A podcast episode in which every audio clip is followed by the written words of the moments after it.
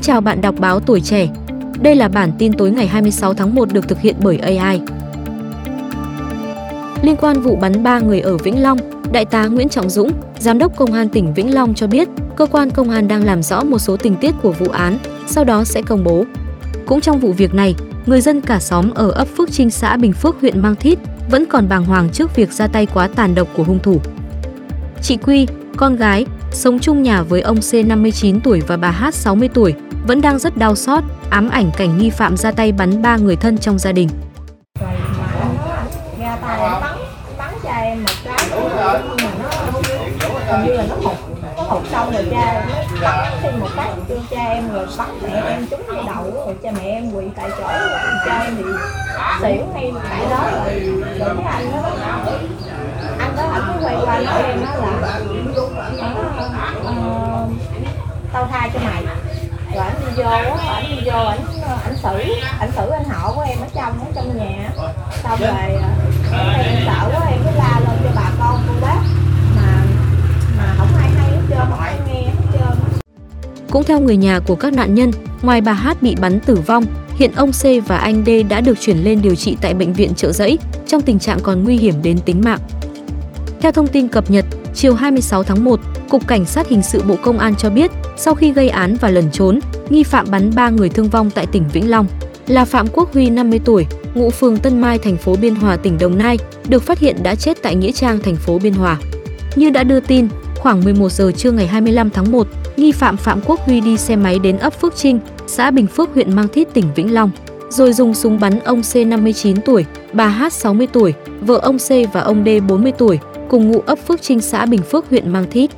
Trước khi rời khỏi hiện trường, Huy còn dùng xăng đốt nhà của ông B 60 tuổi, cha ruột của ông B, rồi mới lên xe gắn máy tẩu thoát. Người dân đã đưa ba nạn nhân đi cấp cứu, nhưng do vết thương quá nặng nên bà Hát đã tử vong trên đường đi cấp cứu. Sau khi gây án, Huy đã chạy xe máy đến gửi tại bệnh viện đa khoa tỉnh Vĩnh Long gửi, sau đó rời khỏi bệnh viện.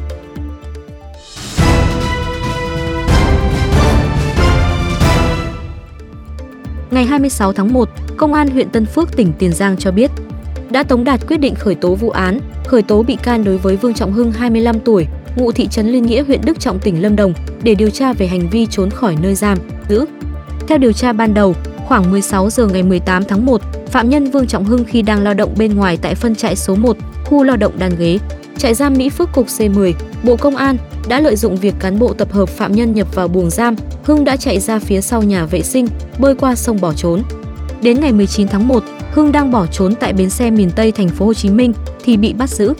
Tại cơ quan công an Hưng đã thừa nhận hành vi vi phạm của mình. Hưng khai nguyên nhân trốn chạy giam là do nhớ nhà, nhớ cha mẹ và để thăm bà ngoại già 80 tuổi ở tỉnh Gia Lai.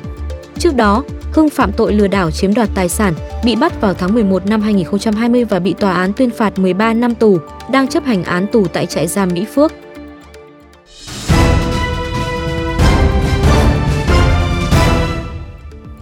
Ngày 26 tháng 1, Bệnh viện Đà Nẵng cho hay vừa tiếp nhận, cấp cứu và điều trị cho 3 bệnh nhân bị chấn thương nặng liên quan đến chơi pháo nổ. Trong đó, bệnh nhân H 19 tuổi, chú huyện Nghĩa Hành Quảng Ngãi, nhập viện cấp cứu trong tình trạng đa chấn thương ở cánh tay, cổ tay, vết thương hở ở đùi trái, đùi phải, dập nát bàn tay phải, bỏng ở mặt, mắt không nhìn thấy. Bác sĩ Ngô Hạnh, Phó trưởng khoa ngoại chấn thương, Bệnh viện Đà Nẵng chia sẻ đôi lúc là mình chơi pháo mà pháo nổ mình bóc cái cục pháo thì thường là ảnh hưởng bằng tay. Nhưng mà đối với những trường hợp mà chế tạo pháo thường là có tổn thương nặng vì nó tiếp xúc rất lớn, rất là gần và cái lượng rất lớn cho nên đó là cái nguy tổn thương là đa cơ quan rất là cao. Nên là khuyến cáo là à, người bệnh, đặc biệt là mấy à, em nhỏ à, thời tuổi mà học sinh đấy là là mấy em là hay tò mò là khuyến cáo là những bậc phụ huynh này cũng như nhà trường cũng đây có những cái ờ, nhà trường đặc biệt nhà trường có đây những cái buổi mà để mà mình ờ, mình ờ, tuyên truyền để cho những em không chơi pháo hoặc là và cha mẹ đó mình cũng nên theo dõi những các em. Đôi lúc những em đây cái, cái đồ vật dụng gì lạ về là mình phải phải lo mình biết để mình ngăn cản.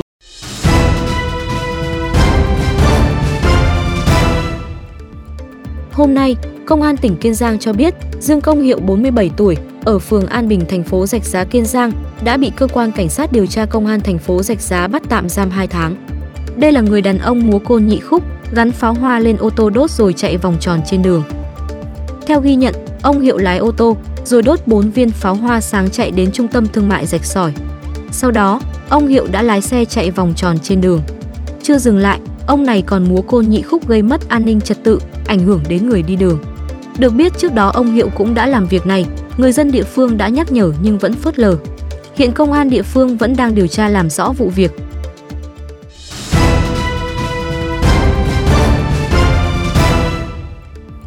Ngày 26 tháng 11, Cục Cảnh sát Giao thông Bộ Công an cho biết, Công an quận Cầu Giấy Hà Nội đã lập biên bản xử phạt vi phạm hành chính đối với lái xe buýt tên T, trú tại Đan Phượng, Hà Nội. Ông T bị xử lý về hành vi điều khiển xe không đi bên phải theo chiều quy định. Trước đó, ngày 23 tháng 1, tại nút giao Nguyễn Xuân Nham, Mạc Thái Tổ, nhiều phương tiện đang dừng chờ đèn đỏ. Chiếc xe buýt biển số 29B19185 do ông Tê cầm lái đã đi sang làn ngược chiều, buộc ô tô đi đúng chiều phải dừng lại.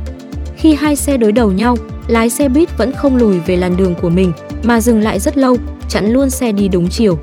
Đội cảnh sát giao thông trật tự công an quận Cầu Giấy sau đó đã xác minh và mời tài xế lên làm việc. Tài xế xe buýt bị phạt 5 triệu đồng, tước bằng lái 2 tháng. Nam tài xế sau đó đã thừa nhận hành vi của mình và cam kết không tái phạm.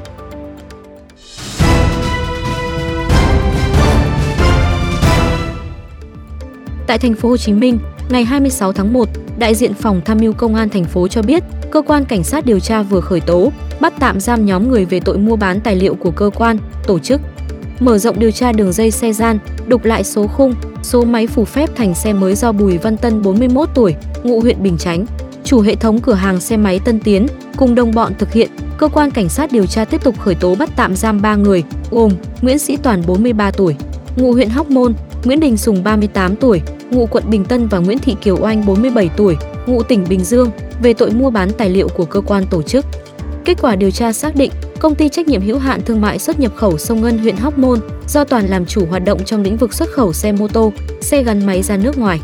Để có nguồn xe xuất khẩu, công ty Sông Ngân thu mua xe từ các đại lý chính hãng và các cửa hàng xe máy, trong đó có đại lý Honda Hồng Hạnh 4, 5, 6. Khu vực miền Nam do Oanh làm quản lý và cửa hàng xe máy Honda Hà Thành, đường Nguyễn Thị Tú, phường Bình Hưng Hòa B, quận Bình Tân, do Sùng làm chủ.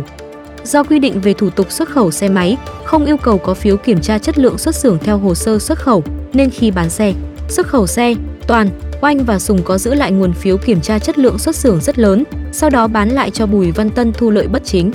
Khám xét khẩn cấp các địa điểm liên quan, cơ quan cảnh sát điều tra tạm giữ hơn 30.000 phiếu kiểm tra chất lượng xuất xưởng của các loại xe.